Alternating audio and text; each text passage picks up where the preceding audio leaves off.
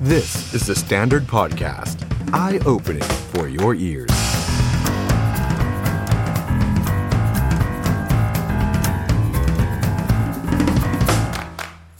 Standard สวัสดีครับ ต้อนรับทุกท่านเข้าสู่รายการ The Standard Now กับผมออฟชัยนนท์หานคีริรัตน์ครับ คุณผู้ชมครับวันนี้เรา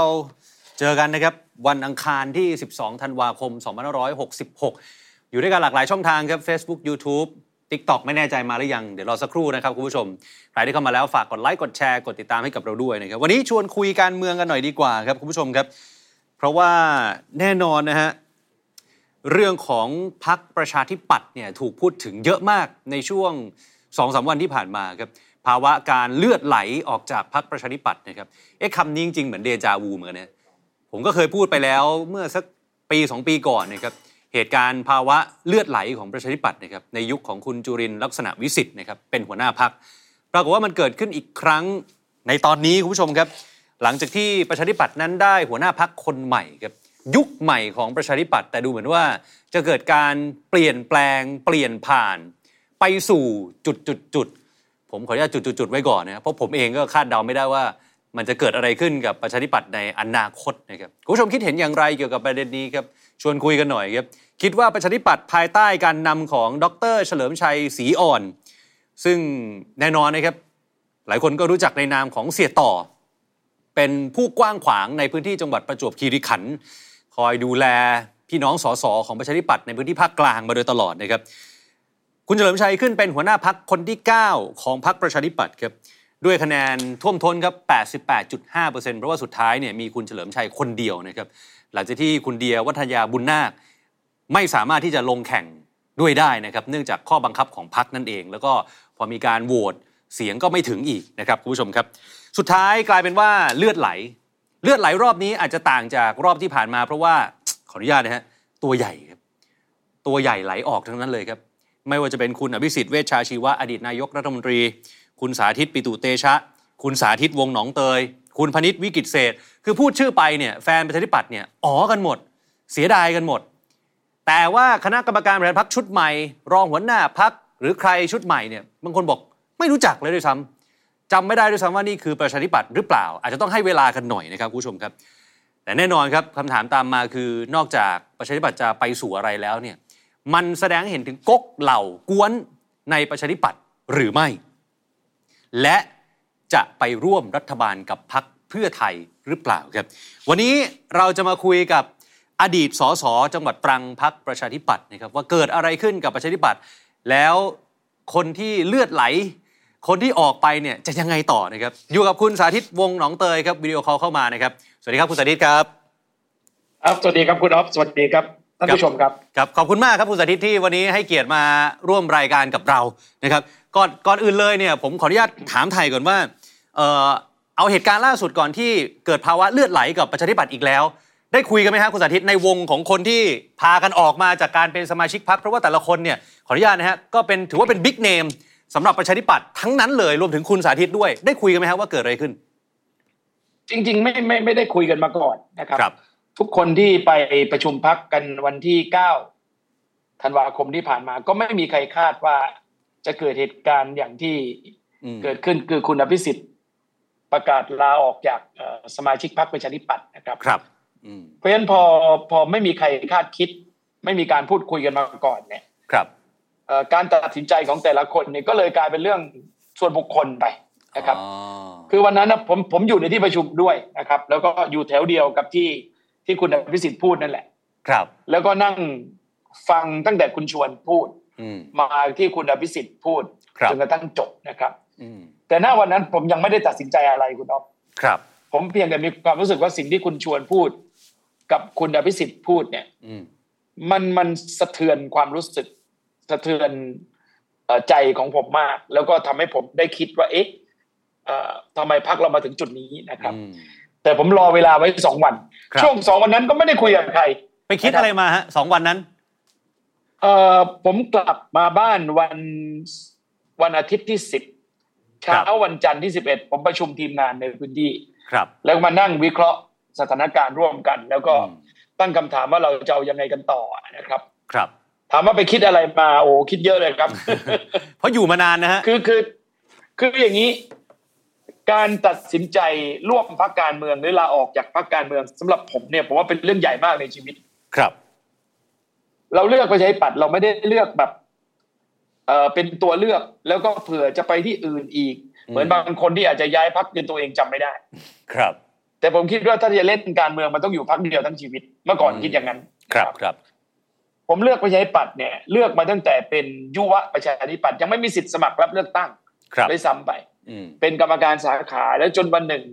เอ่อได้ลงสมัครรับเลือกตั้งปี 2538 คือถ้าถามว่าเพราะอะไรเนี่ย ผมก็มีความรู้สึกว่า เราเรียนมาทางด้านการเมืองอะเนาะ ครับ เราก็อยากเห็น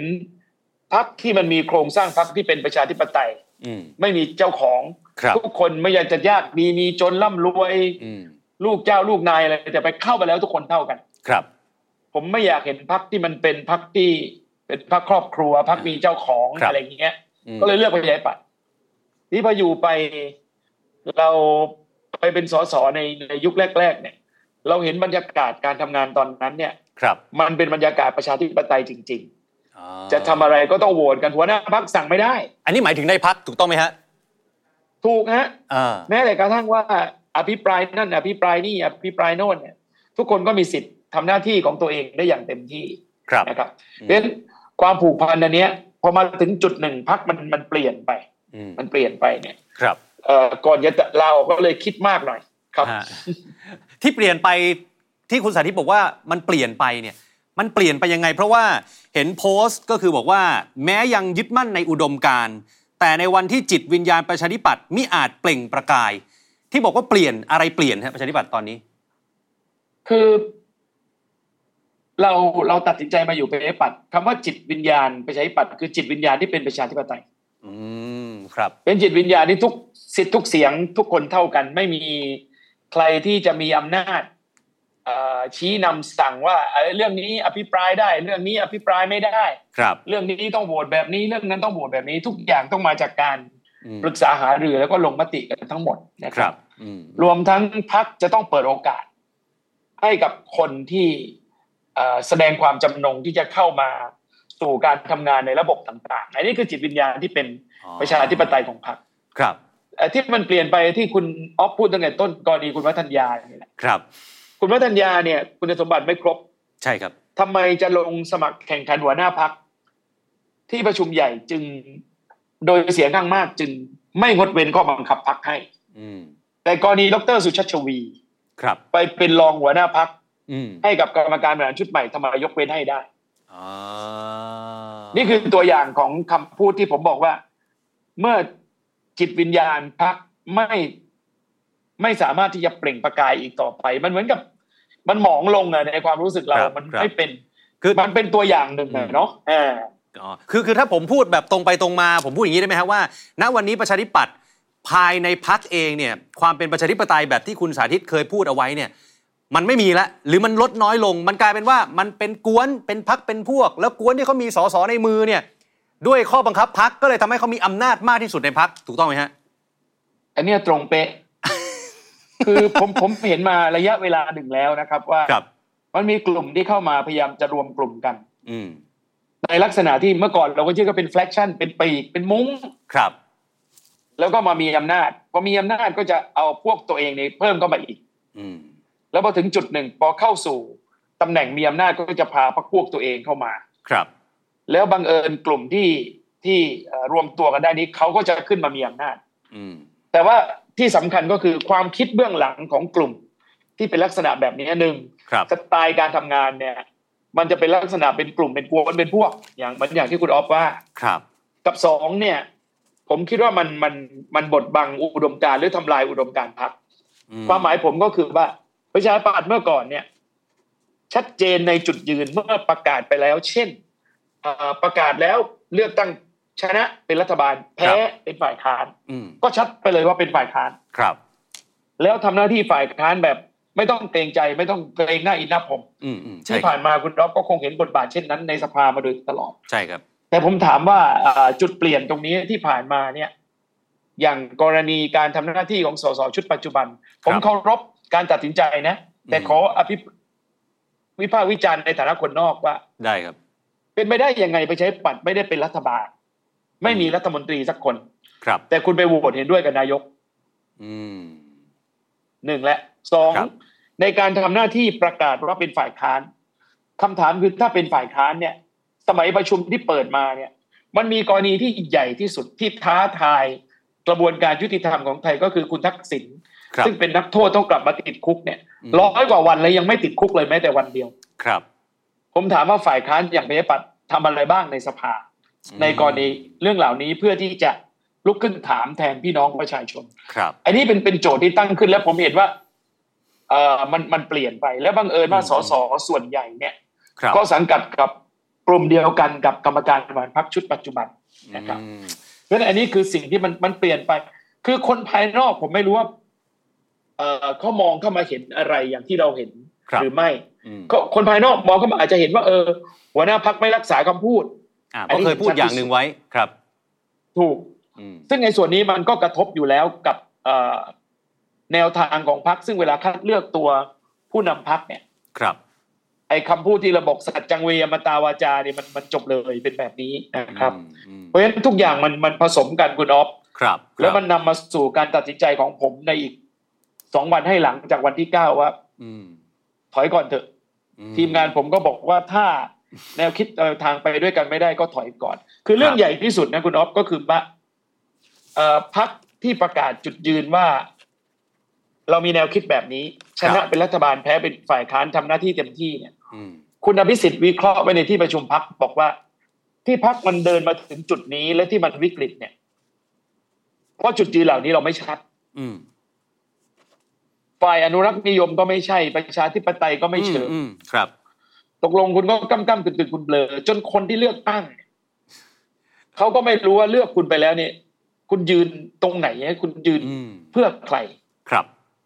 ซึ่งประชาธิปัตย์ไม่เคยเป็นนะครับ อืมอืม แม้แต่กระทั่งไอ้ข้อที่หวาดระแวงพักบอกว่าเอ๊ะ จะไปร่วมรัฐบาลกับพรรคเพื่อไทยหรือเปล่า ถ้าเป็นยุคก่อนเนี่ย ไม่มีทาง ไม่มีทางมีคำถามแบบนี้เลย ใช่ฮะ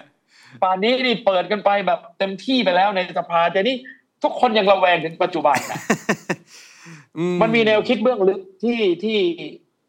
เมื่อเช้าที่ออกรายการกับคุณดันในย ครับ เอกมหาสวัสดิ์เนี่ยเนาะ ครับ คุณดันในยบอกว่าเขาได้คุยกับแกนนำของกลุ่มทางคุณเฉลิมชัยบางคนเนี่ยบอกว่า ครับ หนทางในการฟื้นฟูพักเนี่ย ต้องได้อำนาจรัฐเท่านั้น ก็คือต้องเป็นรัฐบาล ถูก อืม ซึ่งอันเนี้ยมันเป็นขั้วความคิดที่ตรงกันข้าม ครับ กับสิ่งที่ผมเชื่อ หรือสิ่งที่พี่เอปัดซึ่งในแนวทางที่ทำกันมาโดยตลอดนี่เชื่อว่า ถ้าเกิดเราไม่ได้เป็นรัฐบาลไปเป็นฝ่ายค้าน ครับ เราก็สามารถทำหน้าที่แทนประชาชน ในการตรวจสอบรัฐบาลได้อย่างเต็มที่อย่างที่เคยเกิดขึ้นมาแล้วในอดีต ครับ เพื่อสะสมความนิยมของคนแล้วกลับมาเติบโตได้ในอนาคต ครับ ซึ่งจุดนี้ครับ เป็นเป็นจุดใหญ่ที่ผมเลือกที่จะเดินออกมาก่อน ครับ ครับ คุณสาธิต อย่างนี้เพื่อความเป็นธรรมกับเอ่อกลุ่มของกรรมการชุดใหม่แล้วกัน ผมใช้คำนี้นะฮะว่าเขาสามารถแย้งคุณสาธิตแบบนี้ได้ไหม อันนี้ด้วยความเคารพนะฮะเขาสามารถแย้งคุณสาธิตแบบนี้ได้ไหมว่าเขาเนี่ยคือกลุ่มเดียวของพักเลยนะ ที่ได้คะแนนเสียงจากประชาชนได้สสมา 20 กว่าคนก็คือกลุ่มเขานะ แต่เนี่ยแนวทางเดิมๆ คนเก่าๆ ไม่ได้เลยนะ สอบตกหมดเลยนะ แปลว่าแนวทางเดิมๆ มันไม่ได้ผลหรือเปล่า นี่ประชาชนไว้วางใจพวกเขามานะ อย่างเงี้ยถ้าเขาเขาโต้แบบนี้ได้ไหมฮะ ถูกต้องฮะเขามีสิทธิ์ที่จะโต้ได้เต็มที่เลย ครับ แล้วข้อเท็จจริงมันก็คล้ายว่าจะเป็นอย่างนั้นด้วย นะครับ อืม เพียงแต่ว่าเอ่อพักจะเติบโตได้มันไม่ใช่จำนวนสสแค่ยี่สิบกว่าคน ครับ เราเคยได้ร้อยกว่านะครับ ครั้งที่แล้วเคยได้ห้าสิบสองนะครับ ครับ แล้วลดลงมาเหลือยี่สิบห้า อืม ทั้งทั้งที่ครั้งที่แล้วเราเป็นรัฐบาลนะครับ ครับ ซึ่งตามสมมติฐานเป๊ะเลย อ่าอ่า แล้วได้กระทรวงที่ต้องการด้วยคือทั้งพาณิชย์ทั้งเกษตร อืมแต่ก็ได้สสน้อยลง แต่เราได้จากห้าสิบสองเลยเหลือยี่สิบห้า ครึ่งหนึ่ง ใช่ครับ ครับ แต่ว่าจะหยิบยกเฉพาะครั้งนี้ว่าเอ้ยกลุ่มที่ได้คือกลุ่มเขาถูกต้องครับ อืม แต่เวลาขับเคลื่อนพักเนี่ย มันต้องมองพักประชาธิปัตย์ในฐานะที่เคยเป็นพักซึ่งเอ่อเป็นขั้ว ครับ หรือเป็นแกนนำในการจัดตั้งรัฐบาลมาแล้ว อืม หรือว่าเราต้องการเป็นพักขนาดกลาง เป็นพักขนาดเล็ก ครับ ซึ่งผมคิดว่ามัน มันไม่ใช่ประชาธิปัตย์อะเนาะมันไม่ใช่ อืม สิ่งที่เราเคยเห็น มันไม่ใช่สิ่งที่เราเชื่อ ครับครับเออเมื่อกี้คุณสาธิตบอกว่านั่งอยู่แถวเดียวกันกับคุณอภิสิทธิ์ผมย้อนไปนิดเดียว คือหลายคนเนี่ยเห็นคลิปนะฮะคือคือพี่น้องประชาชนเนี่ยไม่ได้เข้าไปนั่งอยู่ตรงนั้น แต่ว่าเห็นคลิปเห็นข่าวที่ออกมาโหแล้วสีหน้าคุณอภิสิทธิ์เนี่ย ผมคุยกับเอ่อแฟนรายการก็ดีนะฮะเพื่อนที่เป็นนักข่าวด้วยกันก็ดีนะครับ พี่น้องประชาชนก็ดีนะฮะเขาตกใจกับสีหน้าคุณอภิสิทธิ์วันนั้นมากนะฮะคุณสาธิตว่าดูดูขึงขัง ดูเข้ม เหมือนท้าคุณเฉลิมชัยเลยว่าเฮ้ย มาคุยกันก่อนมา ตัวต่อตัวอะแปลแบบภาษาชาวบ้านนะฮะ กล้าไหมมาคุยกันก่อนพักการประชุม คือมันดูมีอารมณ์แบบโกรธอยู่ในนั้นน่ะคุณสาธิตมองยังไงหรือรู้สึกยังไง ณตอนนั้นฮะเพราะว่าอยู่ตรงนั้นเลย คือผมเข้าใจคุณอภิสิทธิ์นะคุณอภิสิทธิ์เนี่ยเอ่อเก็บเรื่องนี้มานานพอสมควรแล้วไม่เคยพูดในที่สาธารณะเลยนะครับ แต่ว่าผมว่าคุณอภิสิทธิ์ก็เป็นสุภาพบุรุษพอที่จะหยิบเรื่องนี้มาพูดในที่ประชุม แล้วก็พูดด้วยความสุภาพ แต่สีหน้าแววตานี่ดูขึงขังจริง ใช่ใช่ นะ ค ค รั รั บบ อืม แต่เสียงนี่ไม่ใช่โกรธเลยนะฮะ อ๋ออ๋อ เสียงที่คุณอภิสิทธิ์พูดอย่างราบเรียบเป็นปกติ แต่ ครับ เอ่อภาพที่ตัดมาจากมุมทางฝั่ง ทางด้านซ้ายของคุณอภิสิทธิ์เนี่ย ใช่ เห็นแววตาที่จริงจัง อืม คือถ้าเราไปดูที่คุณอภิสิทธิ์พูดทั้งหมดเนี่ยคุณอภิสิทธิ์พูดถึงเรื่องที่ตัวเองถูกกล่าวหามาตลอด ครับ เช่นเอ่อตัวเองแก้เรื่องเจ็ดสิบสามสิบไว้ อืม แล้วทำไมมาคิดแก้เอาตอนนี้ ครับ ซึ่งคุณอภิสิทธิ์ก็อธิบายที่มาที่ไป อืม เคลียร์ว่าไม่ใช่เป็นแบบนั้นนะค ครั รับ บ อืม แต่ว่าเอ่อไอ้ที่มาสู่การที่คุณอภิสิทธิ์บอกว่าคุณเฉลิมชัยคุยกันสองคนไหมเนี่ย อืมครับ คุณอภิสิทธิ์ตั้งต้นจากคำพูดบอกว่า มีคนบอกว่าทำไมผมไม่คุยกับคุณเฉลิมชัย อ่าอ่าใช่ครับ เออ คุณอภิสิทธิ์ก็เล่าบอกว่า ท่านก็ติดต่อผ่านไปหลายคน อืม ทั้งคุณองค์อาจทั้งคุณเจอมาศพูดถึงคุณวัฒนยาด้วย ครับ แต่เขาไม่รับนัดผม อ๋อ ผมยินดีที่จะคุย เพราะฉะนั้นเป็นไปได้ไหมครับ ท่านก็เอ่ยขึ้นมาว่า ถ้างั้นพักการประชุม แล้วคุยกันสองคนไหมครับ อืม เพราะฉะ ครั นั้ บ นทุกอย่างผมว่ามันมีที่มาที่ไป แล้วก็การใช้เวทีนี้ก็ต้องถือว่าเป็นเวทีที่ที่เปิดเผย ครับ เป็นสาธารณะแล้วทุกคนก็รับทราบเอ่อผมไม่คิดว่าเจออารมณ์โกรธเนาะ แต่เข้มจริง เข้มจริง เข้มจริงนะฮะเข้มจริงเอ่อณวันเนี้ยวันที่คุณสาธิตออกมาจากประชาธิปัตย์แล้วเนี่ยให้คุณสาธิตมองย้อนกลับไปช่วงเวลาหลายสิบปีที่อยู่กับประชาธิปัตย์มาเนี่ยณวันเนี้ยหลายคนพูดตรงกันนะฮะว่าเป็นวันที่หรือเป็นยุคที่ประชาธิปัตย์ตกต่ำที่สุดแล้วนะฮะศรัทธาเนี่ยหายไปเยอะมากแม้กระทั่งคุณชวนบอกว่าโอ้โหมันจะมีมันคงไม่เป็นไปไม่ได้นะน้อยกว่าสามคนนี่ก็แย่มากแล้วนะฮะคุณสาธิตมองยังไงกับ กับณวันเนี้ยของประชาธิปัตย์ว่า ตั้งแต่เคยอยู่มาเนี่ยถือว่าแย่ที่สุดแล้วหรือยังฮะ ตั้งแต่อยู่มาต้องถือว่าแย่สุดแล้วนะครับ อื ผมนี่มาไม่ทันยุคสิบมกรา ครับ เพราะผมมาเป็นสสปีสามแปดสิบมกรามันมันมันเกิดก่อนหน้านั้น ครับ ยุคนั้นนี่ก็ต้องถือว่าตกต่ำมาก แต่ว่าหลังจากนั้นพักก็รับฟังกระแสของประชาชนแล้วก็มาปรับทิศปรับทาง ครับ ปรับเอ่อวิธีการทำงานกับแนวคิดเสียใหม่ อืม พักก็เติบโตขึ้นมาได้จนกระทั่งไปเป็นร้อยกว่า แล้วก็ได้เป็นรัฐบาลถึงสองครั้งคือยุคเอ่อรัฐบาลชวน อืม ชวนสองกับยุคคุณอภิสิทธิ ครับ นะครับเอ่อแต่หลังจากนั้นมาเนี่ยสถานการณ์ของพรรคก็ดูเหมือนว่า ก็ลุ่มๆดอน ครับ ๆก็มีขึ้นมีลงมาปีหกสองนี่แหละ ที่ที่เราเหลือห้าสิบสองคน ครับ นะครับ แต่พอมาล่าสุดปีหกหกเนี่ย เหลือยี่ห้าเพราะฉะนั้นในสายตาที่ผมสังกัดพรรคนี้มาโดยตลอด จุดนี้ก็ต้องถือว่าจุดต่ำสุดนะครับ ครับ แต่ผมนึกถึงคำพูดคุณอภิสิทธิ์ในวันนั้นนะ ฮะ คุณอภิสิทธิ์บอกว่ามีคนปลอบใจ บอกพักกับมีขึ้นมีลง ฮะ คุณอภิสิทธิ์บอกว่ายอมรับว่ามีขึ้นมีลง แต่ผมกลัวว่ามีลง อาจจะไม่มีขึ้นก็ได้ นี่คือนี่คือ นี่คือข้อกังวลของคุณอภิสิทธิ์นะครับ ครับครับคุณสาธิตมีคนเขาบอกผมอย่างนี้ฮะว่า ปัจจัยหนึ่งที่ทำให้ประชาธิปัตย์เป็นแบบเนี้ยเป็นแบบทุกวันเนี้ยเพราะการมาของลุงตู่พลเอกประยุทธ์จันทร์โอชา คุณสาธิตว่าจริงไหมฮะ ผมว่าเป็นปัจจัยหนึ่งเท่านั้นเอง อืม สำคัญอยู่ที่ การ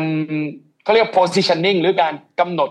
จุดยืนของพรรค ครับ นะครับ อืม คือในตอนเลือกตั้งปี 2562 เนี่ย ตอนนั้นต้องยอมรับว่าขั้วของพลเอกประยุทธ์นี่มาแรงมาก ครับ แล้วก็สู้กับอีกขั้วหนึ่ง อืม นะครับเอ่อคุณอภิสิทธิ์เนี่ยพยายามจะนิยามตัวเองว่าเป็นขั้วที่สาม ครับ บังเอิญมันจุดไม่ติด อืม มันก็เหลือเพียงแค่ 52 คนนะค ครั รับ บ แต่จุดที่คุณอภิสิทธิ์วิเคราะห์ก็คือจุดที่พลาดสุดคือการไปร่วมรัฐบาลกับลุงตู่ อืม แล้วไม่ได้เป็นการร่วมรัฐบาลแบบมีศักดิ์มีสีก็คือ เหมือนกับอยู่แบบเสื่องเสื่องๆเชื่อเขาอะ อยู่ไปวัน บางอย่างเขาเออ บางอย่างเขาให้เสนอได้ บางอย่างเขาให้เสนอไม่ได้ อย่างนี้เป็นต้น ๆ ครั ซึ่ บ งซึ่งผมเล่าให้คุณออฟฟังผมก็อึดอัดใจ อืม เช่น ผมเสนอยติเรื่องให้ศึกษาพิจารณาเรื่องคำสั่งประกาศคอสช ครับ ซึ่งผมไม่ว่าบางเรื่องต้องยกเลิก เพราะมันมันมันไม่เป็นธรรมและมันสร้างปัญหานะครับ แต่ว่าพักเนี่ยถูกกดดันมาจากพักร่วมรัฐบาล ซึ่งเป็นแกนนำในเวลานั้น อืม ก็คือพลังประชารัฐบอกว่าให้ถอนยติเสีย ก็เขามาจากคอสช ถูก แต่ผมเนี่ยเป็นคนที่ยืนยันว่ามันเป็นสิทธิ์ของสส ครับ ที่เสนอยติมาให้ผมถอนไม่ได้ อืม อันนั้นเรื่องที่หนึ่ง ครับ เรื่องกรณีรัฐธรรมนูญ อืม ผมเคยเสนอรัฐธรรมนูญเรื่องเอ่อตัดอำนาจสวในการเลือกนายกรัฐมนตรี ครับ ถ้าจำได้ตอนนั้นนะครับ สสในพักเซ็นชื่อแล้วถูกให้ถอนชื่อ อืม จนผมนี่ต้องไปเสนอร่วมกับพักก้าวไกล ครับ ผมถูกเรียกไปพบนะครับ หัวหน้าพักเรียกไปพบนะฮะ เป็นการในในเชิงสอบถาม คือถ้าพูดภาษาชาวบ้านก็เหมือนไปตำหนิอะ อืม ซึ่งอันเนี้ยผมว่ามันขัดกับแนวทางเสรีภาพในการทำงานทางการเมือง ครับ ของพรรคประชาธิปัตย์นะครับ อืมอืมอืม สุดท้ายพักเสนอเอง ครับ ใช่ครับ แล้วเสียงข้างมากก็ไม่เอาด้วย อืม อันเนี้ยเป็นเป็นเป็นจุดเล็ก ๆ ที่ผมชี้ให้เห็นว่า มันเป็นจุดที่เราพลาดก็คือ เราไม่นิยามตัวเองให้ชัดเจน อืม มีบางจุดนะครับ ที่พวกเราเสนอกันว่า เช่นตอนที่เขาจะไม่เอานโยบายเรื่องของประกันรายได้ เรื่อง ครับ ยางพาราเนี่ย เราเสนอบอกถอนตัวจากการร่วมรัฐบาลเลยไปเสียดายตำแหน่งทำไม อืม แต่ถ้าเราอยู่แบบเออยอมเขาอ่ะรอให้เขาตัดสินใจไปก่อนลักษณะแบบเนี้ย ครับ ในทางหนึ่งคนก็มองว่าประชาธิปัตย์ไม่สู้เว้ย อืม มันมันอยากเป็นรัฐบาลมากขนาด ยอมไม่สู้จะหรืออะไรอย่างเงี้ย ซึ่งมันสูญเสียบุคลิกสูญเสียตัวตนคุณคุณน้อมนึกออกไหม ครับ อ่าเนี่ยเนี่ยเนี่ยคือประเด็นมัน มันก็เลยเหลื เั้นผมว่าทุกอย่าง 25 มัน อืม มันก็มีเหตุมีผลของมันนะครับ ครับ ครับ พอการเลือกตั้งปีหกหกต้องยอมรับว่ามันมันมันแข่งกันเรื่องจุดยืนทางการเมืองที่เข้มข้น ในเวลาที่กระแสพักตกต่ำ ครับ จังหวัดตรัง เคยเป็นพูดง่ายคือเมืองหลวงประชาธิปัตย์เนี่ยคะแนนพักก้าวไกลมาที่หนึ่ง อืม คะแนนรวมไทยสร้างชาติมาที่สอง ครับ ประชาธิปัตย์ตกไปที่สามนนท์ อืม ในสี่เขต คะแนนประชาธิปัตย์ที่ถึงหมื่นมีเขตผมเขตเดียว ครับ เขตอื่นไม่ถึงหมื่นเลย อืม อย่างนี้เป็นต้นนะครับ ครับ ซึ่งคุณเป็นรัฐบาลมาแล้วนะ แล้วไหนบอกว่าเป็นรัฐบาลเลยทุกอย่างจะดีไง เออเออ เพราะจุดยืนเพราะมันไม่ได้สร้างเอ่อกระแสของแนวคิดจุดยืนของพรรคที่ชัดเจน ครับ ก้าวไกลมาที่หนึ่งความคิดก็ชัด อืม เพื่อไทยความคิดก็ชัด ครับ หรือกระทั่งรวมไทยสร้างชาติ ความคิดเขาก็ชัด อืม ในเวลานั้นนะค ครั รับ บ อืมอืมถ้าถ้าอย่างนั้นอ่ะอย่างนี้ฮะคุณสาธิต ถ้าเรามองณวันเนี้ยไปจนถึงอนาคต ในเมื่อที่ผ่านมาเนี่ยประชาธิปัตย์ตกต่ำมาเรื่อยๆ เพราะว่าไม่นิยามตัวเองให้ชัดเจน จุดยืนไม่ชัดเจน มันก็เลยลดลงเรื่อยๆ หลังจากเนี้ยภายใต้การนำของคุณเฉลิมชัยเนี่ยทิศทางของประชาธิปัตย์ที่จะกู้ศรัทธาประชาชนกลับมาให้ได้เนี่ยควรจะเป็นยังไงฮะจุดยืนจะต้องอยู่ตรงไหนเพราะตอนนี้ดูเหมือนว่า มันก็ยังแบ่งกันอย่างชัดเจน และประชาธิปัตย์ก็ยังไม่ชัดเจนนะฮะคุณเฉลิมชัยจะต้องกู้วิกฤตพักยังไงฮะ คือผมพูดในฐานะคนนอกพรรคแล้วนะตอนนี้ ใช่ครับ ผมก็คิดว่าพรรคกรรมการบริหารชุดใหม่ก็มีโอกาส ที่จะทำเช่นนั้นได้จากตัวแปรสองตัว ครับ ตัวแปรตัวที่หนึ่งก็คือว่า การเปลี่ยนแปลงกรรมการบริหารพรรคครั้งนี้ต้องถือเป็นทางแรกที่พอเปลี่ยนไปปั๊บนี่เผชิญกับกระแสลบมาตั้งแต่ต้น ครับ จะเรื่องเออการเสียคำพูดก็ดี อืม จะเรื่องของเออความเป็นกลุ่มกวนก็ดีเนี่ย ครับ คำถามมีอยู่ว่า คุณจะตั้งรับ และก็แก้ไขเรื่องแบบนี้ได้อย่างไร อืม ข้อเสนอผมก็คือ เปิดหูเปิดตาเปิดใจฟังว่าเขาคิดยังไง ครับ แล้วก็ต้องปรับท่าทีปรับทิศทางการทำงานต่าง อืม ๆ แล้วก็ต้องชี้แจงทุกอย่างให้เกิดความชัดเจน ครับ แต่ว่าถ้าทำได้ไม่ดี หรืออย่างกรณีของของการที่เพื่อนลาออกจากพักเนี่ย คือแทนที่จะเข้าใจ แต่ใช้วิธีตำหนิคนอื่นเขาเนี่ย มันไม่บวกเลยมันลบอะนะฮะ อืม อันนี้คือปัจจัยที่หนึ่งนะ ค ค รั รับ บ ปัจจัยที่สองที่สำคัญก็คือ คุณต้องทำหน้าที่ของตัวเองให้ชัด ครับ ถ้าคุณนิยามตัวเองเป็นฝ่ายค้าน ไม่มีดีลลับร่วมรัฐบาล ครับ จากนี้ไปทำหน้าที่ฝ่ายค้านในสภาให้ชัด อืม ก้าวไกลจะมีประกาศว่าจะยื่น ไม่ไว้วางใจเดือนกุมภาพันธ์ที่จะถึงนี้ ครับ แล้วจะหาลือกับพรรคประชาธิปัตย์ผมก็อยากรู้ว่าพรรคจะไปเซ็นชื่อร่วมไหม ถ้าเซ็นชื่อร่วมใครจะอภิปราย ครับ แล้วอภิปรายจริงจังหรือรูปหน้าปะจมูก อืม จะมีการหยิบยกเรื่องกรณีคุณทักษิณเนี่ย ซึ่งต้องติดคุกเนี่ย แต่ไม่ต้องติดคุกเลยแม้แต่วันเดียว ครับ แล้วเผลอๆเดือนกุมภานี่เผลอๆปล่อยตัวด้วยตามระเบียบใหม่ของ อื กรมราชทัณฑ์ที่ออกมา ซึ่งสอว่าจะมีการเอื้อประโยชน์กันเนี่ย ครับ ทำหน้าที่ไหม อืม ถ้าสองอย่างนี้ผ่านเขามีโอกาสที่จะฟื้นฟูได้ครับ อืมในงั้นผมถามตรงไปตรงมาในมุมของคุณสาธิตคิดว่าท้ายที่สุดเนี่ยประชาธิปัตย์ยุคของคุณเฉลิมชัยเนี่ย ร่วมรัฐบาลเพื่อไทยแน่ไหมฮะร้อยเปอร์เซ็นต์ ผมใช้คำว่าหลายคนมีข้อกังขานะครับในเรื่องนี้ เพราะว่ามันมีร่องรอยมาตั้งแต่ต้น เรื่องไปฮ่องกงคุยกันก็ดี ครับ เรื่องของเอ่อโหวตให้เศรษฐานายก อืม เศรษฐาก็ดีเอ่อแม้แต่กระทั่ง เรื่องของการที่ตอนนี้เก้าอี้รัฐมนตรียังไม่จบ ครับ ยังว่างเว้นอยู่สองตำแหน่ง ใช่ฮะ ซึ่งแต่เดิมมีเจ้าของแต่เดี๋ยวนี้มันเกินเก้าอี้กลางไป แล้ว มันก็เป็นข้อกังขา ผมถึงบอกไงไว้ข้อที่สองเนี่ย ถ้าพักจะกลับมาได้ยืนให้ชัด ครับ อืม แปลว่าเลือกตั้งสมัยหน้าพื้นที่ภาคใต้ของประชาธิปัตย์เนี่ย น่าหวั่นใจไหมครับคุณสาธิต มาก อืม เดือดปุดปุดๆคือตอนนี้ถ้ามาดูโซเชียล ฮะ โซเชียลภาคใต้เนี่ยมันไม่ค่อยเป็นบวกกับพักเท่าไหร่ นะครับ อืม ซึ่งเราก็กังวลอยู่แต่ว่า คุณอภิสิทธิ์เองพูดเหมือนกับทิ้งทางถอยไว้ให้พักอันหนึ่งก็คือว่า ถ้าแนวคิดของกรรมการบริหารพักชุดปัจจุบันไปในทิศทางที่ว่าอ่าจะฟื้นฟูพักได้ต้องเป็นต้องได้อ่าการเป็นผู้นำ ครับ ในรัฐบาลเท่านั้นเนี่ย อืม มันเกิดไปผิดทิศผิดทาง คุณอภิสิทธิ์ก็บอกว่า ถ้าถึงวันหนึ่ง สมาชิกพักเห็นว่าเขาพร้อมที่จะกลับมาช่วย เหลือพักได้เขาก็พร้อมจะกลับมา อ่าใช่ นั่นคือการประกาศคุณอภิสิทธิ์ อืม มันก็เหมือนกับเป็นทางต่อ แต่ว่าเราไม่รู้อนาคตข้างหน้ามันจะไปยังไง มันจะเกิดไหม มันจะเกิดเมื่อไหร่นะครับ อืมอืมอืมอืมอ่ะสุดท้ายครับ คุณสาธิตตอนนี้ออกมาแล้วทำอะไรต่อฮะย้ายไปพักไหนฮะ มีมีมี ไม่ฮะไม่ไม่ยังไม่ไปไหนครับ ไม่ไปไหนแล้ว ผมเพิ่งลาออกเมื่อวานนี้เอง เผื่อมี จะ คิด รีบไปไหนล่ะ เผื่อมีคิดว่าจะไปทำอะไรต่อ คืออย่างนี้หนึ่งผมคุยกับทีมงาน เรา ครั ทำ บ งานการเมืองพื้นที่ตามปกติ ครับ ครับสองผมนิยามตัวเองว่าผมเป็นอิสระชน ครับ ผมไม่ผูกมัดกับพรรคการเมืองใดละ ครับ ต่อไปนี้ผมจะพูดจะจาจะวิพากษ์วิจารณ์ใครเนี่ย ไม่ต้องอยู่ภายใต้อานัตของพรรคการเมืองใด ผมก็ทำได้เต็มที่ อืม จริง ๆ งานชาวบ้านเหลืออีกเยอะนะครับ ครับ ที่ช่วยเหลืออยู่ก็พวกเอ่ออะไรอะเอ่อคนที่ไม่มีบัตรประชาชนทั้งหลาย ก็ยังมาขอให้ช่วยก็ทำอยู่ เออมีแถมนิดนึงคุณอ๊อฟ ฮะ เดี๋ยว ฮะ ผม เชิญ ลืม ฮะ ไป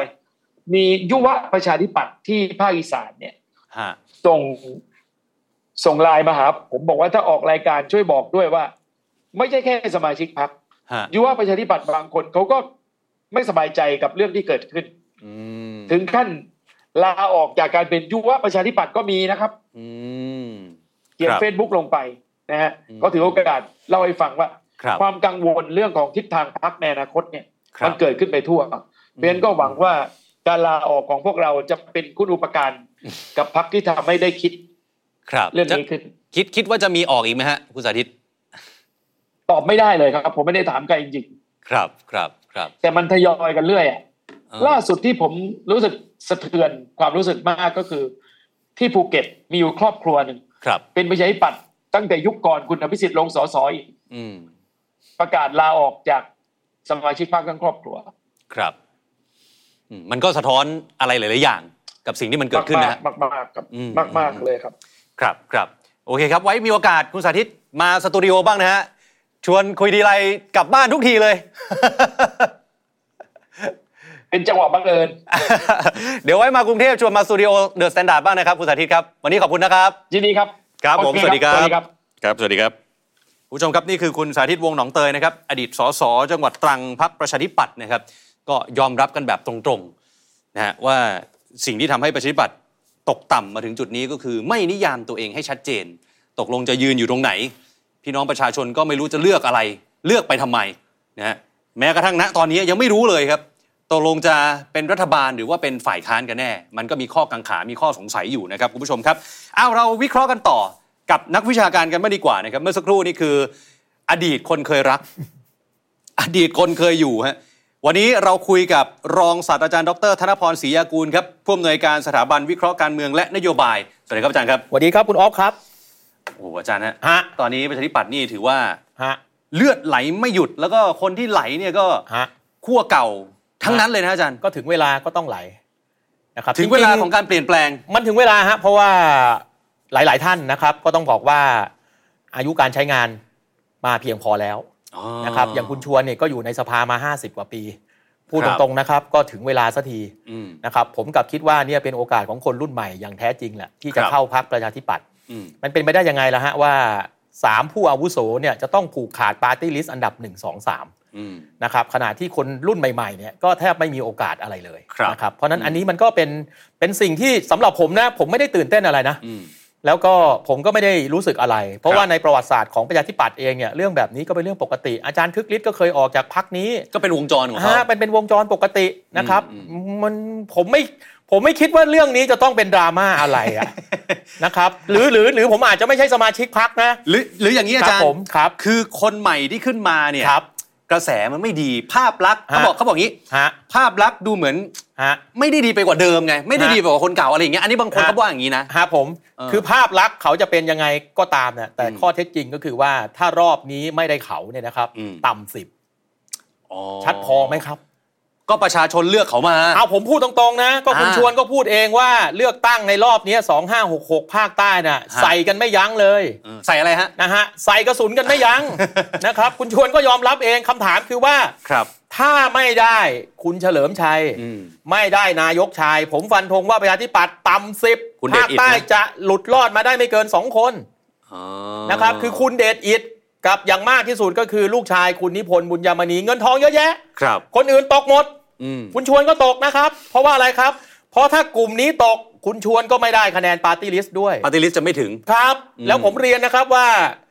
ในการคำนวณเนี่ยนะครับปาร์ตี้ลิสต์เนี่ยนะครับเนี่ย ครับ ข้อมูลสถิติการเลือกตั้งเนี่ยผมไม่ทราบว่าได้อ่านกันบ้างหรือเปล่า ครับ เราลองมาดูนะครับว่าประชาธิปัตย์นะครับในภาคใต้เนี่ยนะครับคะ ที่ แน ผ่าน นมา ปา นะ ร์ตี้ลิสต์เนี่ยฮะเนี่ยรอบนี้แหละ ครับ ได้ 4 3 5 4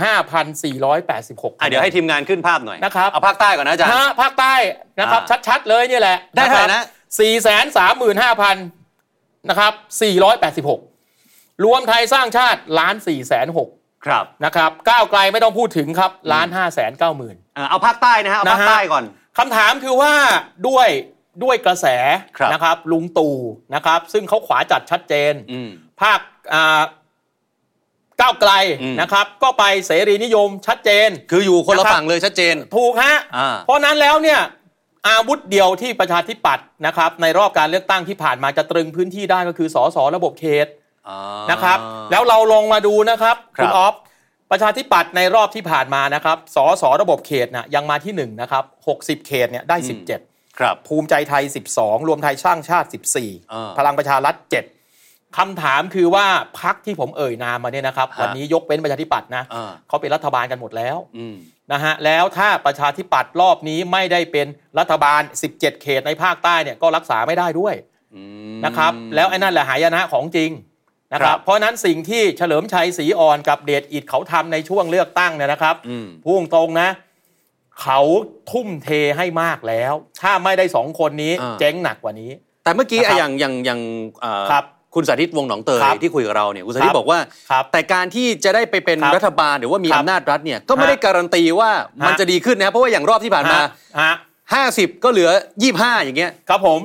แต่ถ้าได้เป็น มันก็มีโอกาสจะดีขึ้นไง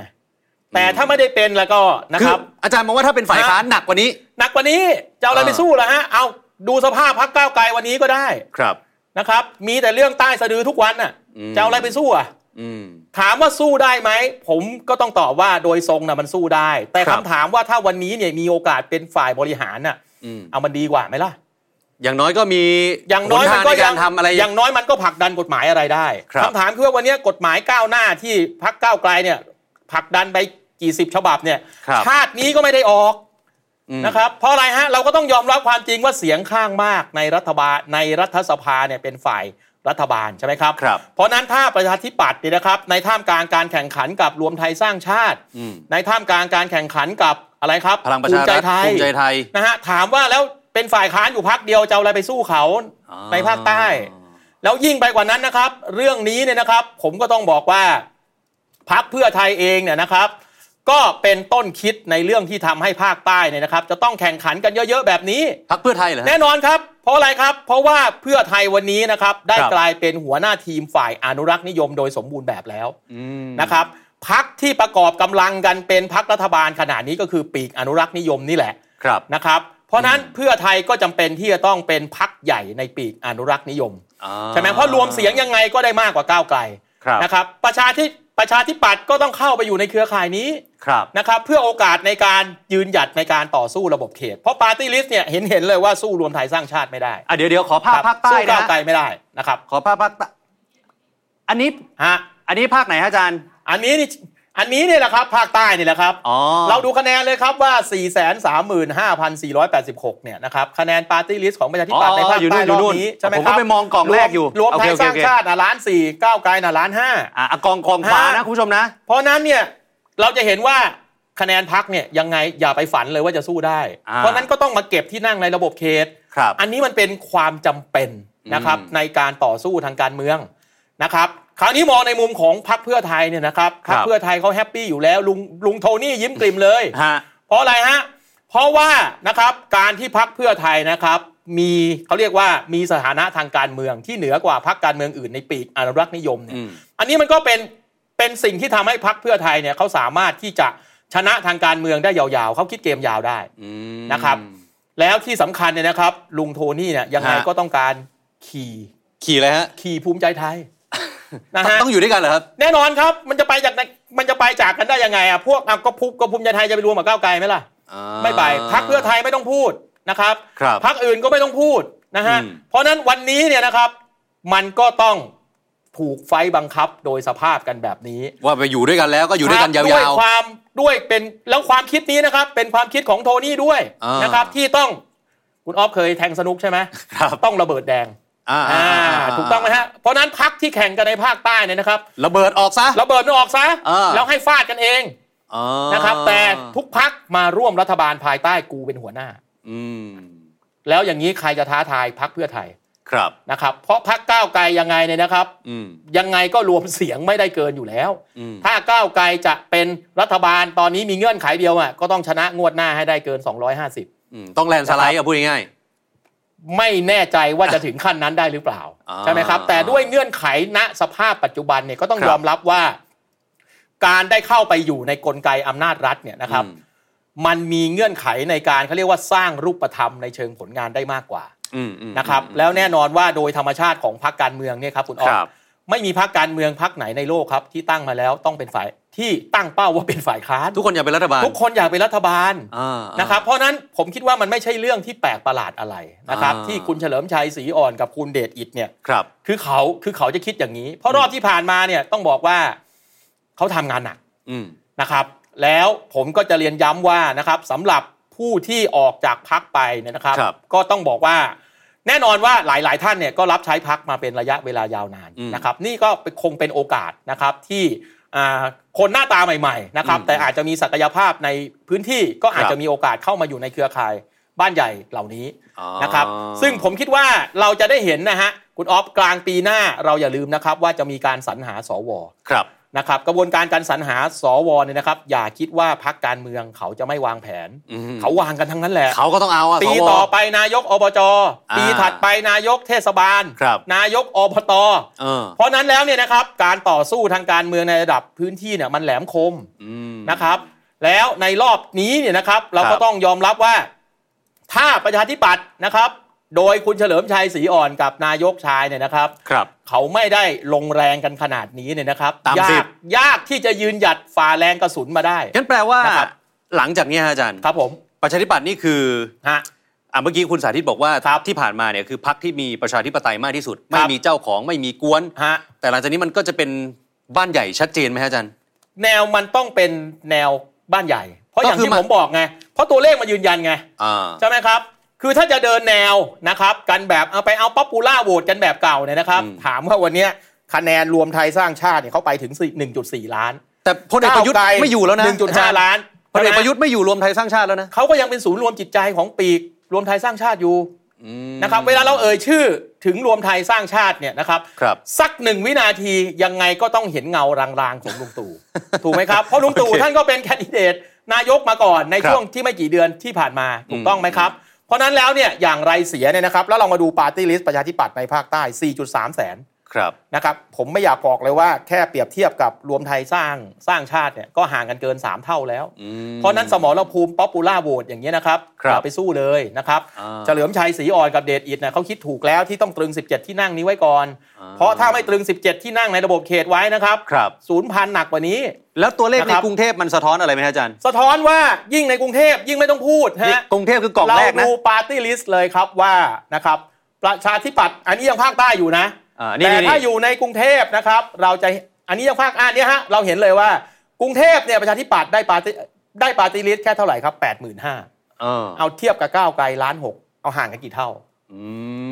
ม รวมไทยสร้างชาติ6ก หก แส แสน นสา สาม ม คือพูดตรงๆนะ วันนี้เนี่ยเฉลิมชัยศรีอ่อนกับเดชอิดเนี่ยเขาก็คงจะดูตัวเลขเหมือนเหมือนๆผมเนี่ย อ่าอ่า นะครับแล้วเขาก็คงจะดูแล้วว่าเฮ้ยวันนี้เนี่ยยังไงเนี่ยนะครับ มันก็ต้องรักษาฐานที่มั่นนะค ครั รับบ ในระบบเขตกันให้ได้ก่อน อืม ไม่เช่นนั้นแล้วเนี่ยมันจะเดินต่ออย่างอื่นไม่ได้นะครับ อืม ผมกำลังจะบอกว่าวันนี้เนี่ยนะครับสถานการณ์ของประชาธิปัตย์เนี่ยนะครับ วันนี้เนี่ยต้องตรึงที่มั่นเดิม ตรึงแนวรับเดิมไม่ให้ถอยไปมากกว่านี้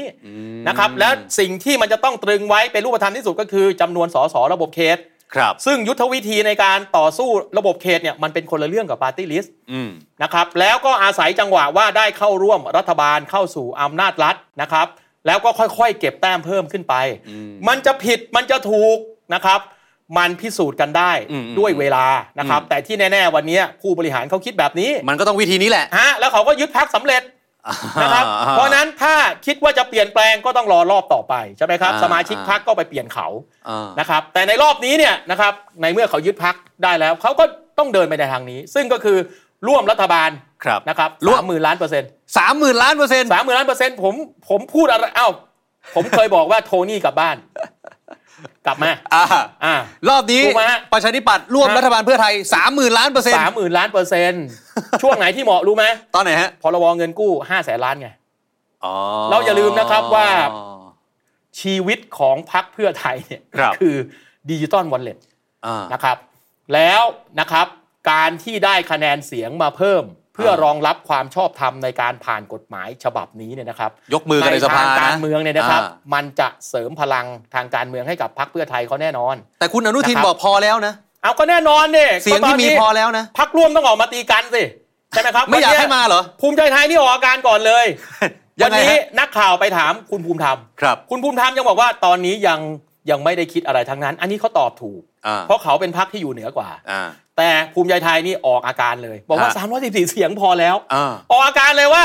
พอแล้วพอแล้ว อย่ามานะ แปลว่าอย่ามานะ อย่ามานะ อ่านี่ นี่เขาเรียกว่ามวยออกอาการ อ่า นะครับ ก็แสดงให้ให้เห็นว่าเก้าอี้คอรมอสองเก้าอี้เนี่ยนะครับ เที่ยงว่าง โอ้ยมันหมุนได้อีกเป็นหลายสิบตำแหน่งไม่ยากหรอกครับ ต่อุ๊ย แล้วรองนายกพักเพื่อไทยนะครับ ครับ ควบรัฐมนตรีว่าการมีอยู่สองคน อ่า ใช่ไหมฮะคุณภูมิธรรมกับ ครับ คุณปานปรี อืม นะฮะยี่สิบกว่าเก้าอี้เนี่ยโอ้โหยี่สิบกว่าคนเนี่ยโอ้โห อ่า หนึ่งว่าการหนึ่งช่วยหมุนได้ อ๋อ สบายแห่ นะครับผมไม่อยากเอ่ยชื่อกระทรวงนะครับแต่เอาเป็นว่าก็ให้เป็นโจทย์ของพรรคเพื่อไทยเขาคิดบ้าง เพราะฉะนั้น คบ สามหมื่นล้านเปอร์เซ็นต์ร่วมแน่ ร่วมแน่ค ป รับ ระชาธิปัตย์ไปแน่ เขาลงทุนลงแรงขนาดนี้ แล้วอย่างนี้ นี้ แล้วลุงโทนี่ก็เวลคัมเพราะว่าอะไรครับ เพราะว่าศัตรูคู่อาฆาตอันดับหนึ่งของโทนี่เนี่ยก็คือคุณชวน แต่คุณชวนยังอยู่นะฮะ อยู่ยังไงฮะหมดสภาพไปเรียบร้อยแล้ว วันนี้ลุงโทนี่นั่งหัวเราะอยู่ชั้น 14อะหัวเราะกักกักกักกักกักกักกักกักกักใช่ไหมฮะ คุณชวนรอบนี้จะเป็นสอสอสมัยสุดท้าย FC คุณชวนเตรียมผ้าเช็ดหน้าซับ เหรอ น้ำตากันได้ แล้วคุณชวนจะอยู่ ฮะ ยังไงท่ามกลาง ฮะ แกนนำคนแบบรุ่นใหม่หรือว่าเป็น ฮะ กวนใหม่ แล้วคุณชวน ฮะ เขาจะอยู่ยังไงฮะเขา อิน ชวนบอกไม่ออก Invisible Man ไร้ตัวตนเหรอ ะคบไร้ตัวตนครับฮะก็คือไม่มีใครเห็นความสำคัญเอ่อผมไม่อยากจะใช้คำนี้นะ แต่ขออ อ่า นุญาตใช้จริงๆเขาไม่สนใจอ่ะเขาไม่เห็นหัว อยาก หรื อยู่ อ ก็อยู่ไป หรือหรืออย่างนี้ได้ไหมอา คำ จา ถาร ม ย์ คือคุณชวนจะไปไหนอ่ะ ไม่ก็คือคุณชวนอยู่อย่างนี้แหละ แต่ว่าเป็น ฮะ ก้างอย่างนี้ได้ไหม แกจะเป็นอะไรก้าง คอยขัด ไม่มีวันนี้เขาเบ็ดเสร็จหมดแล้ว เออ นะครับ ไม่มีฮะใครจะเป็นใครจะเป็นก้างขวางคออคุณบัญญัติเนี่ยอ้าวผมเอาให้ดูก็ได้เนี่ย ฮะ การคำนวณสสปาร์ตี้ลิสต์ของกกตเนี่ยนะครับ ครับ อ้าวผมเอาให้ดูเลยเนี่ยนะค อ่า รับ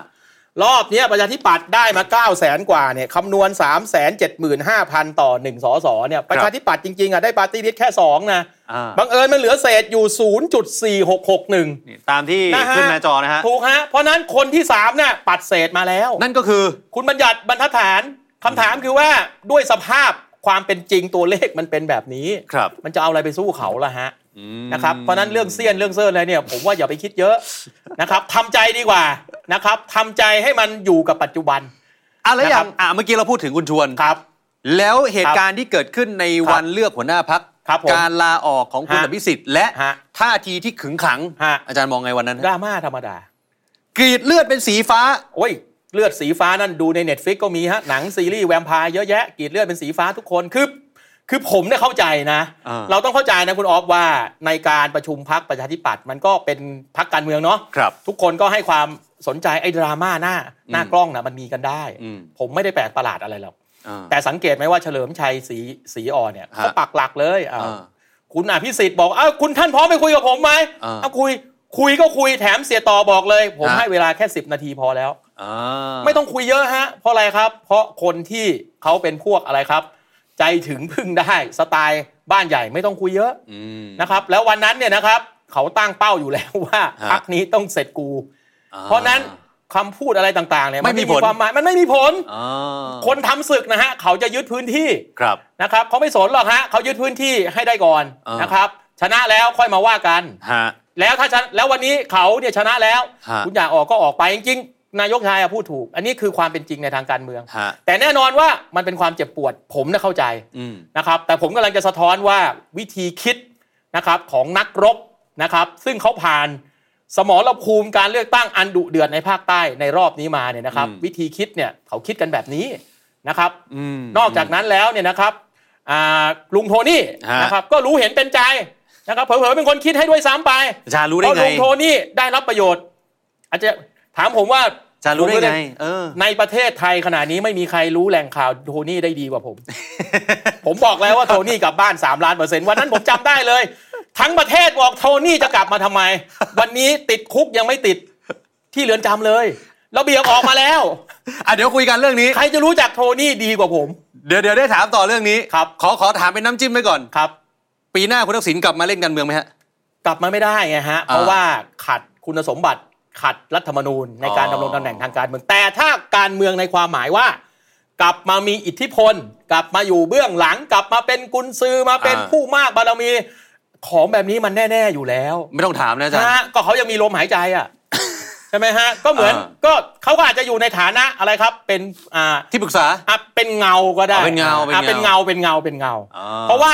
ลุงโทนี่กับพักเพื่อไทยก็เขาเป็นเจ้าของพัก หรือเขาก็เป็น ใช่ไหม เงา ฮะ มานานแล้วอะฮะ เขาเขาเป็นเจ้าของพัก เออ นะฮะเขาไม่ได้แค่เป็นเงาเขาเป็น ฮะ เจ้าของพัก ครับ เขาออกมาเขาก็มาแสดงบทบาทเจ้าของพัก แต่คุณอุ้งอิงบอก นะครับ พเพื่อไทยไม่ใช่ของตระกูลชินวัตร ฮะก็วันที่ 2 กันยาเนี่ยรัฐมนตรีพักเพื่อไทยอ่ะ ฮะ ใช่ไหมฮะพอโปรดเกล้าเป็นรัฐมนตรีปุ๊บเนี่ยถ้าเขาไม่ใช่เจ้าของพักแล้วรัฐมนตรีพักเพื่อไทยไปขอบคุณเขาทำไมที่โรงพยาบาลตำรวจ ถือพวงมาลัยไปด้วย เหรอ อ้าวแล้วถ้าไม่ใช่เจ้าของพักแล้วทำไมต้องไปขอบคุณอ่ะ อืม เอาเป็นว่าผมบอกแล้วไงว่าไม่มีแหล่งข่าว คุณอุ้งอิงกับแหล่งข่าวผมน่ะแหล่งข่าวเดียวกัน อ่ะเดี๋ยวเดี๋ยวขอพักเพื่อไทย ใคร แป๊บ จะ เดียว รู้ทันโทนี่ดีเท่าผมไม่มีแล้วตอนนี้ จะได้ถามเรื่องคุณทักษิณต่อเต็มๆ แต่ขอเอาประชาธิปัตย์ให้จบ ครับผม อีกนิดเดียวคือ ครับ วันนั้นเนี่ยมันก็มีดราม่าอีกหนึ่ ครั ง บ ดราม่าก็คือกรณีของคุณเดีย ฮะ วัฒนยาบุญนาค ครับ แล้วมันก็มีแชทไลน์หลุดออกมา ครับ ว่ามีการล็อบบงล็อบบี้ไปแล้ว ไม่ ครับ ให้คุณเดียเนี่ยเข้ามาแข่งขัน ฮะ แข่งขันยังไม่ได้เลยอ่ะพูดง่ายๆฮะเพราะว่าขัดข้อบังคับของพรรค ครับ ตรงนี้เนี่ยอาจารย์ ครับ อาจารย์มองไงฮะกรณีของคุณเดีย ผมไม่มองยังไงนะฮะ เพราะว่าประเด็นที่หนึ่งนะครับประชาธิปัตย์เนี่ยเขาไม่มีประเพณีปฏิบัติ อืม ในการไปยกเว้นข้อบังคับพักในตำแหน่งหัวหน้าพักมานานแล้ว ครับ เขาเคยยกเว้นให้ตำแหน่งรองเลขาธิการพัก อืม นะครับ เพราะนั้นจะมายกเว้นให้กับรองหัวหน้าพักเนี่ยมันเป็นเขาเรียกว่ามันเป็นแนวทางปฏิบัติซึ่งเคยเกิดขึ้นมาก่อน ครับ แต่การยกเว้นข้อบังคับพักเพื่อให้ใครคนใดคนหนึ่งเป็นหัวหน้าพักเนี่ยนะครับ ประชาธิปัตย์เขาไม่ทำกัน อ่า นะฮะแล้วผมเรียนเลยนะครับว่าผมเนี่ยเป็นคนบอกเองว่าถ้าถ้าวันนั้นนะครับ ยกเว้นข้อบังคับ ให้คุณเดียนะครับ ครับ คุณควงอภัยวงศ์ นะครับ ไปรุ่นนั้นเลยเหรอ ฮะอาจารย์เสนีปราโมดคืนชีพแน่ อ๋อ นะครับเพราะอะไรครับเพราะสองท่านนี้เป็นปูชนียบุคคลของพรรค ครับ นะครับ แล้วก็เป็นอะไรครับเป็นผู้วางหลักการอะไรต่างๆ แล้วพรรคก็ยึดถือแนวปฏิบัตินี้มาตลอด อืม ครับแต่แน่นอนว่าถ้าไม่ใช่ตำแหน่งหัวหน้าพัก ครับ มันเคยมีการยกเว้นข้อบังคับพักมาแล้วนะครับในตำแหน่งรองเลขาธิการพัก อืม ใช่ไหมครับ เพราะฉะนั้นการที่จะยกเว้นให้คุณสุชัชวีน่ะ ฮะ ในความเห็นผมนะ ปกติ มันมันมันเป็นวิธีปฏิบัติซึ่งเขาเคยทำกันมา อ๋อ กระทั่งคุณเฉลิมชัยศรีอ่อนเนี่ยนะครับ ฮะ ไปบอกอะไรตบัดส่งตบัดสัตว์อะไรเนี่ย ฮะ อันนี้ผมเรียนก่อนนะคำว่าตบัดสัตว์เนี่ยใช้กับพรรคอื่นได้ แต่อ ครั ย่า บ ใช้กับประชาธิปัตย์ ทำไมฮะ อ้าว ก็คุณถนัดคอมันน่ะนะครับ ฮะ ครั้งหนึ่งเคยบอกว่าจะไม่ร่วมรัฐบาล ครับ นะครับตอนเป็นหัวหน้าพักประชาธิปัตย์ต่อมากลับไปร่วมรัฐบาล อืม นะครับคุณถนัดคอมันไปอธิบายกับลูกพัก ซึ่งในที่ประชุมนั้นคุณชวนก็ยกมือสนับสนุนด้วยบอกว่ามีข้อมูลใหม่ อืม เพราะนั้นเรื่องแบบนี้เนี่ยนะครับมันถูกอธิบายมาโดยประวัติศาสตร์ การเมืองของพรรคประชาธิปัตย์มาโดยตลอดนะครับเพราะนั้นถ้าจะใช้คำว่าตบัดสัตว์นะครับใน ครับ กรณีนี้ อืม ขอให้ไปใช้คำเดียวกับคุณถนัดคอมันว่ามีข้อมูลใหม่ นะครับ ไม่ได้ตบัดสัตว์ นะแต่ แต่มี มี ข้ ข้ อ อ มู มู ล ล ให ให ม่ ม่ ถูกต้องครับ อันนี้คือคำพูดของอดีตหัวหน้าพรรคประชาธิปัตย์ อ่า ปูชนียบุคคลของประเทศไทยด้วยเพราะเป็นคนก่อตั้งสมาคมอาเซียน ครับครับ นะครับ อืมอืม รายละเอียดเล็ก ๆ น้อยๆอ่าประวัติศาสตร์ทางการเมืองอย่างนี้ยนะครับ ผมคิดว่าอ่าท่านที่อาจจะไม่ได้อ่าตามข่าวเรื่องนี้อาจจะไม่ใช่คือผมก็ไม่ได้แฟนบันธุ์แท้ของพรรคนี้ อืม นะครับ แต่ว่าในช่วงเวลาที่มันเกิดเหตุอะไรต่างๆเนี่ยนะครับ ผมก็อาจจะอยู่ในอ่าเขาเรียกว่าได้อ่านเรื่องราว อ่าๆ นะครับเป็นเกร็ดเล็กเกร็ดน้อยในช่วงเวลานั้นนะครับ งั้นสุดท้ายในมุ ครับ ในในเรื่องของประชาธิปัตย์เนี่ย ครับ หลังจากนี้ประชาธิปัตย์จะเป็นยังไงฮะอาจารย์ จะฟื้นฟู ฮะ วิกฤตศรัทธาของพี่น้องประชาชน ครับ ได้ไหมภาคใต้ ฮะ รอบหน้าจะเป็นยังไงอะไรอย่างเงี้ย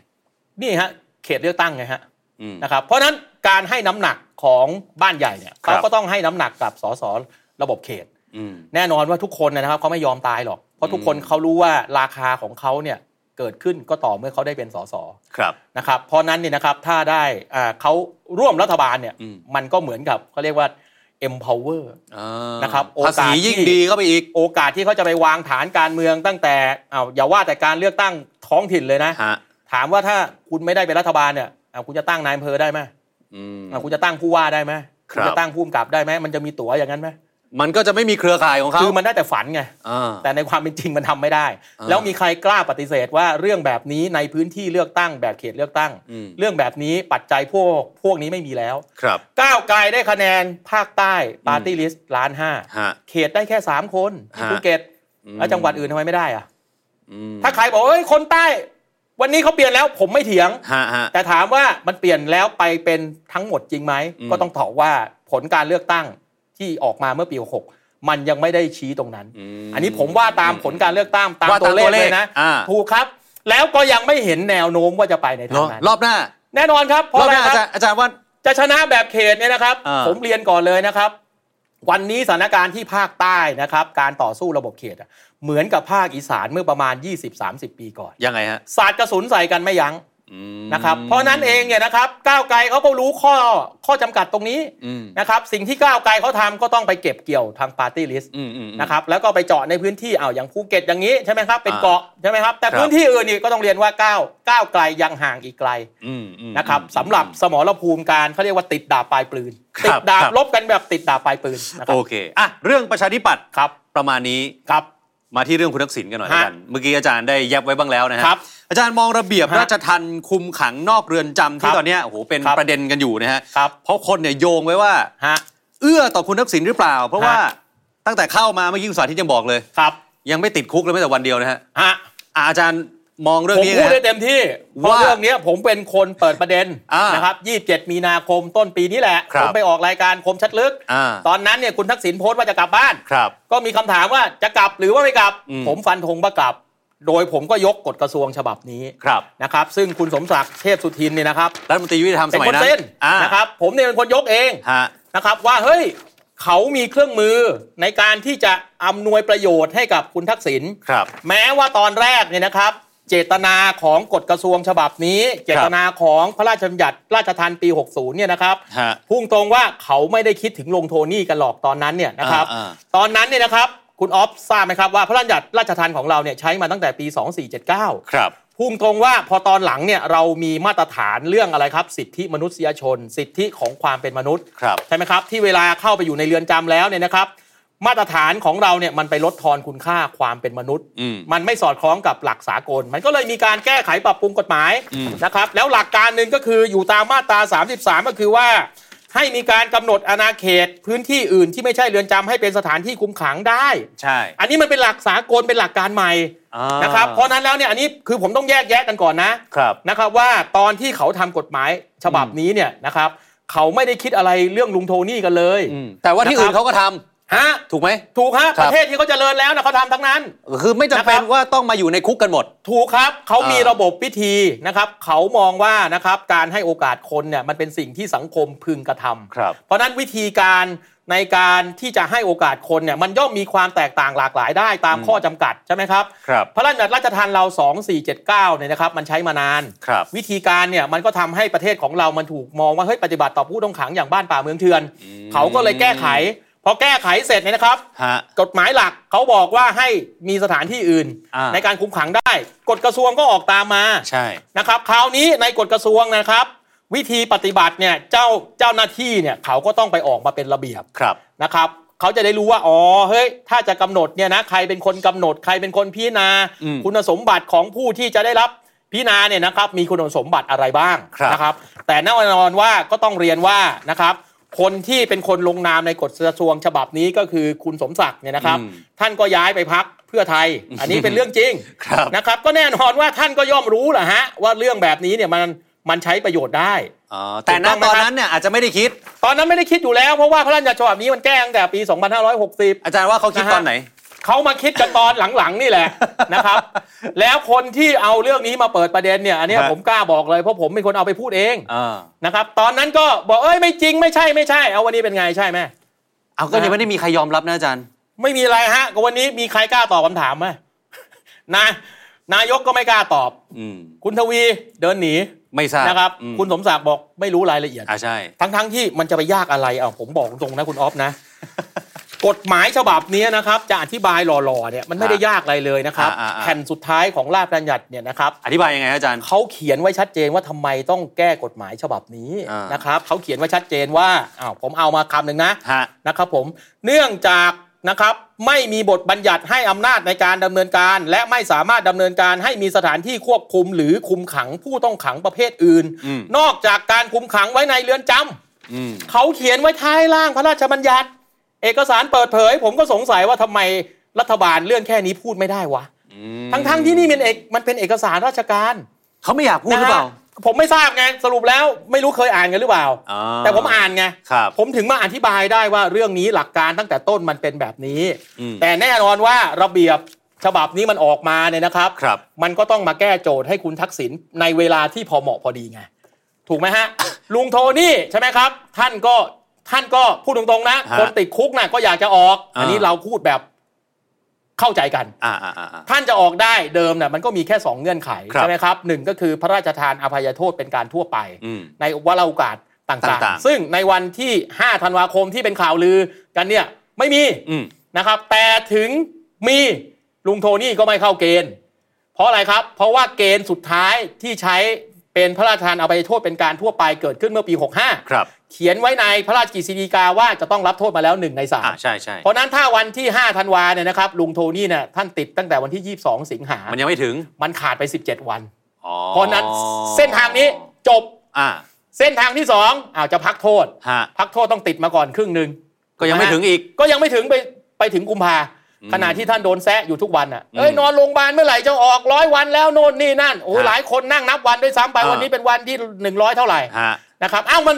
ในเมื่อมันมีมันมีสถานการณ์แบบนี้ใช่ไหมครับ อืม มันก็ต้องมีเครื่องมือในการไปจัดการสถานการณ์แบบนี้ อืม ระเบียบนี้มันออกมาถามว่ามันตอบโจทย์นี้ไหมล่ะ ก็ตอบโจทย์ เขาก็สามารถทำได้ อ้าวก็แน่นอนก็ประกาศว่าสมมุตินะ อืม อ้าวกรมราชทัณฑ์บอกว่าโรงพยาบาลตำรวจชั้น 14 เป็นสถานที่คุมขัง ครับ ตามระเบียบนี้ถามว่าเอาใครไปแซะโทนี่ได้อีกอะ ก็ระเบียบมันมาอย่างเงี้ย เอาข้อกฎหมายเขาให้อำนาจจริง งั้นแปลว่ากุมภาพันธ์ปีหน้านี่คุณทักษิณออก ๆ ก็เขาก็ใช้ประโยชน์จากตรงนี้เสร็จใช่ไหมครับ ฮะ พอถึง 22 กุมภาหน้าใช่ไหมครับก็ขอพักโทษ อันนี้เป็นสิทธิ์ของเขาอยู่แล้ว นะฮะเขาก็ออกมาติด EM ไม่ติด EM ก็ว่ากันไปนะครับ อืม แต่ในระยะนี้เนี่ยนะครับ สิ่งอันเนี้ยเนี่ยแต่สิ่งที่ผมอยากจะพูดไปนะครับ ณออฟมันไม่ได้หมายแต่โทนี่อย่างเดียวนะ อืม เราอย่าลืมว่าคนที่อยู่ข้างในอ่ะไม่ได้มีโทนี่คนเดียว ครับ นะครับ ยังมีใครฮะคดีจำนำข้าวอ่ะ ถามว่า อดี จะ ต ได้ประโยชน์ รัฐมนตรี จากเรื่องนี้ไหม บุญทรงเหรอฮะ ฮะบ้านเอื้ออาทรจะได้ประโยชน์ไหม อ่ อ่ะ า ถูกป่ะ ครับ รวมถึงน้องสาวลุงโทนี่ถ้ากลับมาน่ะ คุณยิ่งรักษณ์ อ้าวก็ได้ประโยชน์ไหม อืม ใช่ไหมครับ คือผมกำลังจะบอกว่าเรื่องนี้เนี่ยนะครับ วิธีที่ท่านผู้บริหารทั้งหลายวันเนี้ยที่ไม่อยากจะตอบอะไรกันเนี่ยนะครับเพราะท่านคิดซับซ้อนกันแบบนี้ไงนะฮะ แต่แต่ แต่ถ้าเข้าใจหลักการมาตั้งแต่ต้นอย่างผมอธิบายเนี่ยนะครับ อ่าอ่า เรื่องนี้มันไม่ได้ยากต่ออ ม การอธิบาย อ่า เพราะมันมีหลักสากลอยู่ คือมันไม่ได้ นะครับ ยากต่อการอธิบายแต่ว่า ฮะ ถ้าเขาพูดไปเนี่ย ฮะ เขาอาจจะกลัวฟีดแบ็กจากประชาชนหรือเปล่าาจา คือ รย์ เรื่องแบบนี้เขาไม่ควรกลัวนะ เพราะอะไรครับ เพราะในร่างพระราชบัญญัติฉบับนี้นะครับ มี ครับ การระบุด้วยว่าทำไมต้องแก้ไข เพราะอะไรครับ มันมีข้อกำหนดมาตรฐานขั้นต่ำสำหรับการปฏิบัติต่อผู้ต้องขัง ครับ Standard Minimum Rule of the Treatment of Prisoner SMR อืม หรือข้อกำหนดของสหประชาชาติสำหรับการปฏิบัติต่อผู้ต้องขังหญิงในเรือนจ อืม ำและมาตรการที่ไม่ใช่การควบคุมขังสำหรับผู้กระทำผิดหญิง โอ้ยมีกฎเกณฑ์สากลอีกเยอะ ม คำถามคือว่ารัฐมนตรีบ้านเราไม่เคยอ่านไง ถ้าอ่านเหมือนผมเนี่ยเรื่องนี้ตอบง่ายนะครับ แต่เนื่องจากท่านไม่อ่านกัน ครับ แล้วพอไปเจอคำถาม ซึ่งท่านก็คิดเรื่องแบบนี้ซับซ้อนกันอยู่แล้ว อ่า ถามว่าถ้าถ้ากรณีจำนำข้าว กรณีบ้านเอื้ออาทร ครับ ถ้าจะต้องดูแลกัน อืม ในฐานะที่เคยอยู่พักเดียวกันอ้าวระเบียบฉบับนี้เนี่ยถือเป็นการ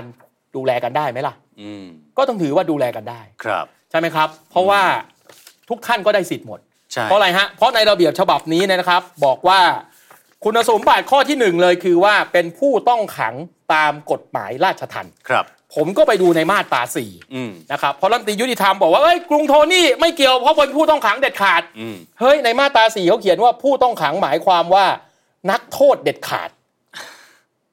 ผมก็ถึงบอกไงว่ารัฐมนตรียุติธรรมพูดตรงไปตรงมาก็ได้นะครับ เพราะหลักการเนี่ยมันเขียนไว้ชัดเจนอยู่แล้ว ครับ นะครับ แต่นี่ก็หลบกันไปหลบกันมา เลยยิ่ง นะครับ ไปกันใหญ่แล้วฮะ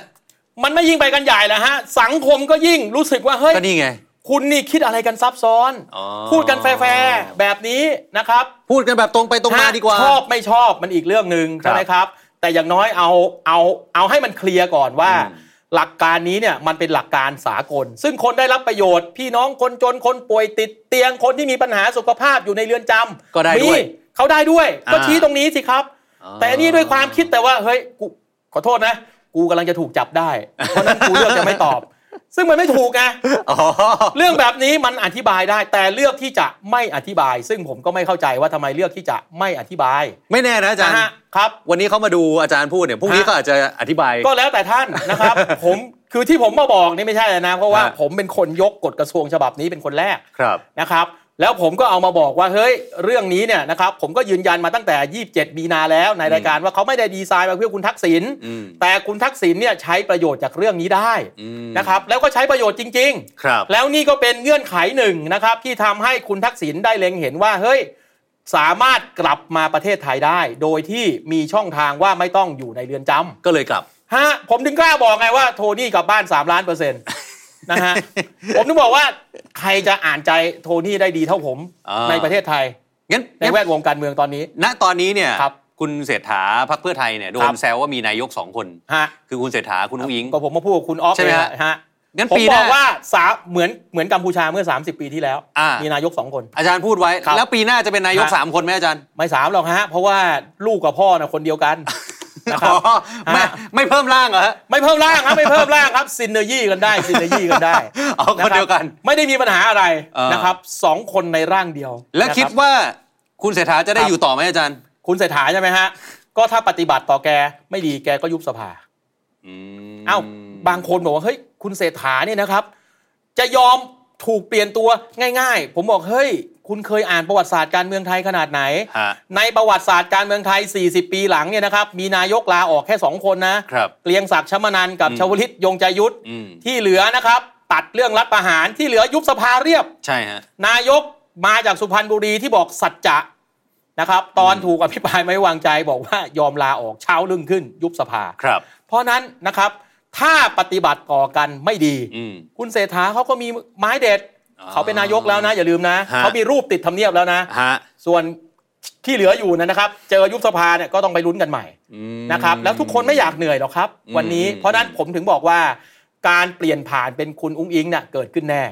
นะครับแล้วผมก็บอกมานานแล้วว่าคุณอุ้งอิงเนี่ยคือนายกตัวจริงนะครับ เกิดขึ้นแน่แต่ว่า ฮะ จะเกิดขึ้นไม่ง่ายไม่เร็วถูกไหมฮะ ก็ต้องใช้วิธีเขาเรียกว่าอ่าค่อยๆเป็นค่อยๆไปอ่าใช่ไหมฮะ คือข่าวลือมันเข้า ฮะ หูผมเยอะไงอาจารย์ ฮะ ปีหน้า ไม่มีหรอกฮะไปทำต่อเขาไม่ดีเขายุบสภาอย่างเดียว อ๋อ ถามว่าพรรคเพื่อไทยอยากเลือกตั้งไหม อ่าๆๆ อย่าว่าแต่ อยาก เพื่ รี อบ ไทย เลือกตั้ง วันนี้ ไหมตอนนี้ใช่ไหม อย่าว่าแต่เพื่อไทยเลย ครับ ก้าวไกลก็ไม่อยากเลือกตั้ง อืม ฮะเหนื่อยฮะ อืมๆๆ ลองไปคิดดูดิทุกคนเพิ่งหายเหนื่อยกันมายังไม่ทันปีเลย ครับ ปีหน้าต่อให้ยุบอ่ะอยู่กันมาปีหนึ่งแล้วไปเลือกตั้งใหม่ ผมก็โทษนะกระสุนสาดกันภาคใต้เนี่ยนะครับ ไม่รู้ ไม่รู้ได้คืนกันยังอ่ะ อ่า ต้องมายิงกันใหม่แล้ว โอ้โห มันก็หนักหนานะ อืม นะครับ อันนี้เราก็พูดกันตรงไปตรงมานะครับ อาจ ครับ จะการอธิบายของผมเนี่ย ผมก็เข้าใจเนาะนะครับ ท่านที่ชอบก็ มีท่านที่ไม่ชอบ ก็มีแต่ผมก็พยายามเอาข้อมูลอีกอ่าหลาย ๆ มุม ได้ นะ ค ค รั รั บบ เอา ได้ มาพูดคุยกัน ครับ นะครับเพื่อให้บ้านเราเนี่ยนะครับได้ได้เห็นมุมทางการเมืองกันอย่างทั่วหน้านะครับ ได้ครับอาจารย์ครับอ่ะ ครับ วันนี้ถือว่าครบถ้วน ครับ แต่จริงๆยังมีเรื่องอื่นทางการเมือง เดี๋ยว ครับ จะได้ชวนอาจารย์มาคุยต่อ ได้ครับ ยินดีครับผม ในวันต่อๆไปแล้วกั ได้ น ครับ ยินดีครับ วันนี้ขอบคุณอาจารย์นะครับ ครับสวัสดีครับ ขอบคุณครับ คุณผู้ชมครับ วันนี้หมดเวลาของ The Standard Now แล้วนะครับ ผมและอาจารย์ต้องลาไป ครับผม ก่อนนะฮะ ใครที่เพิ่งมาย้อนกลับไปดูตอนต้นได้ เราเปิดใจคุณ ครับ สาธิตวงศ์หนองเตย ครับ อดีตสสประชาธิปัตย์นะครับ วันนี้ลาไปแล้วครับ พรุ่งนี้เจอกันใหม่ครับ สวัสดีครับ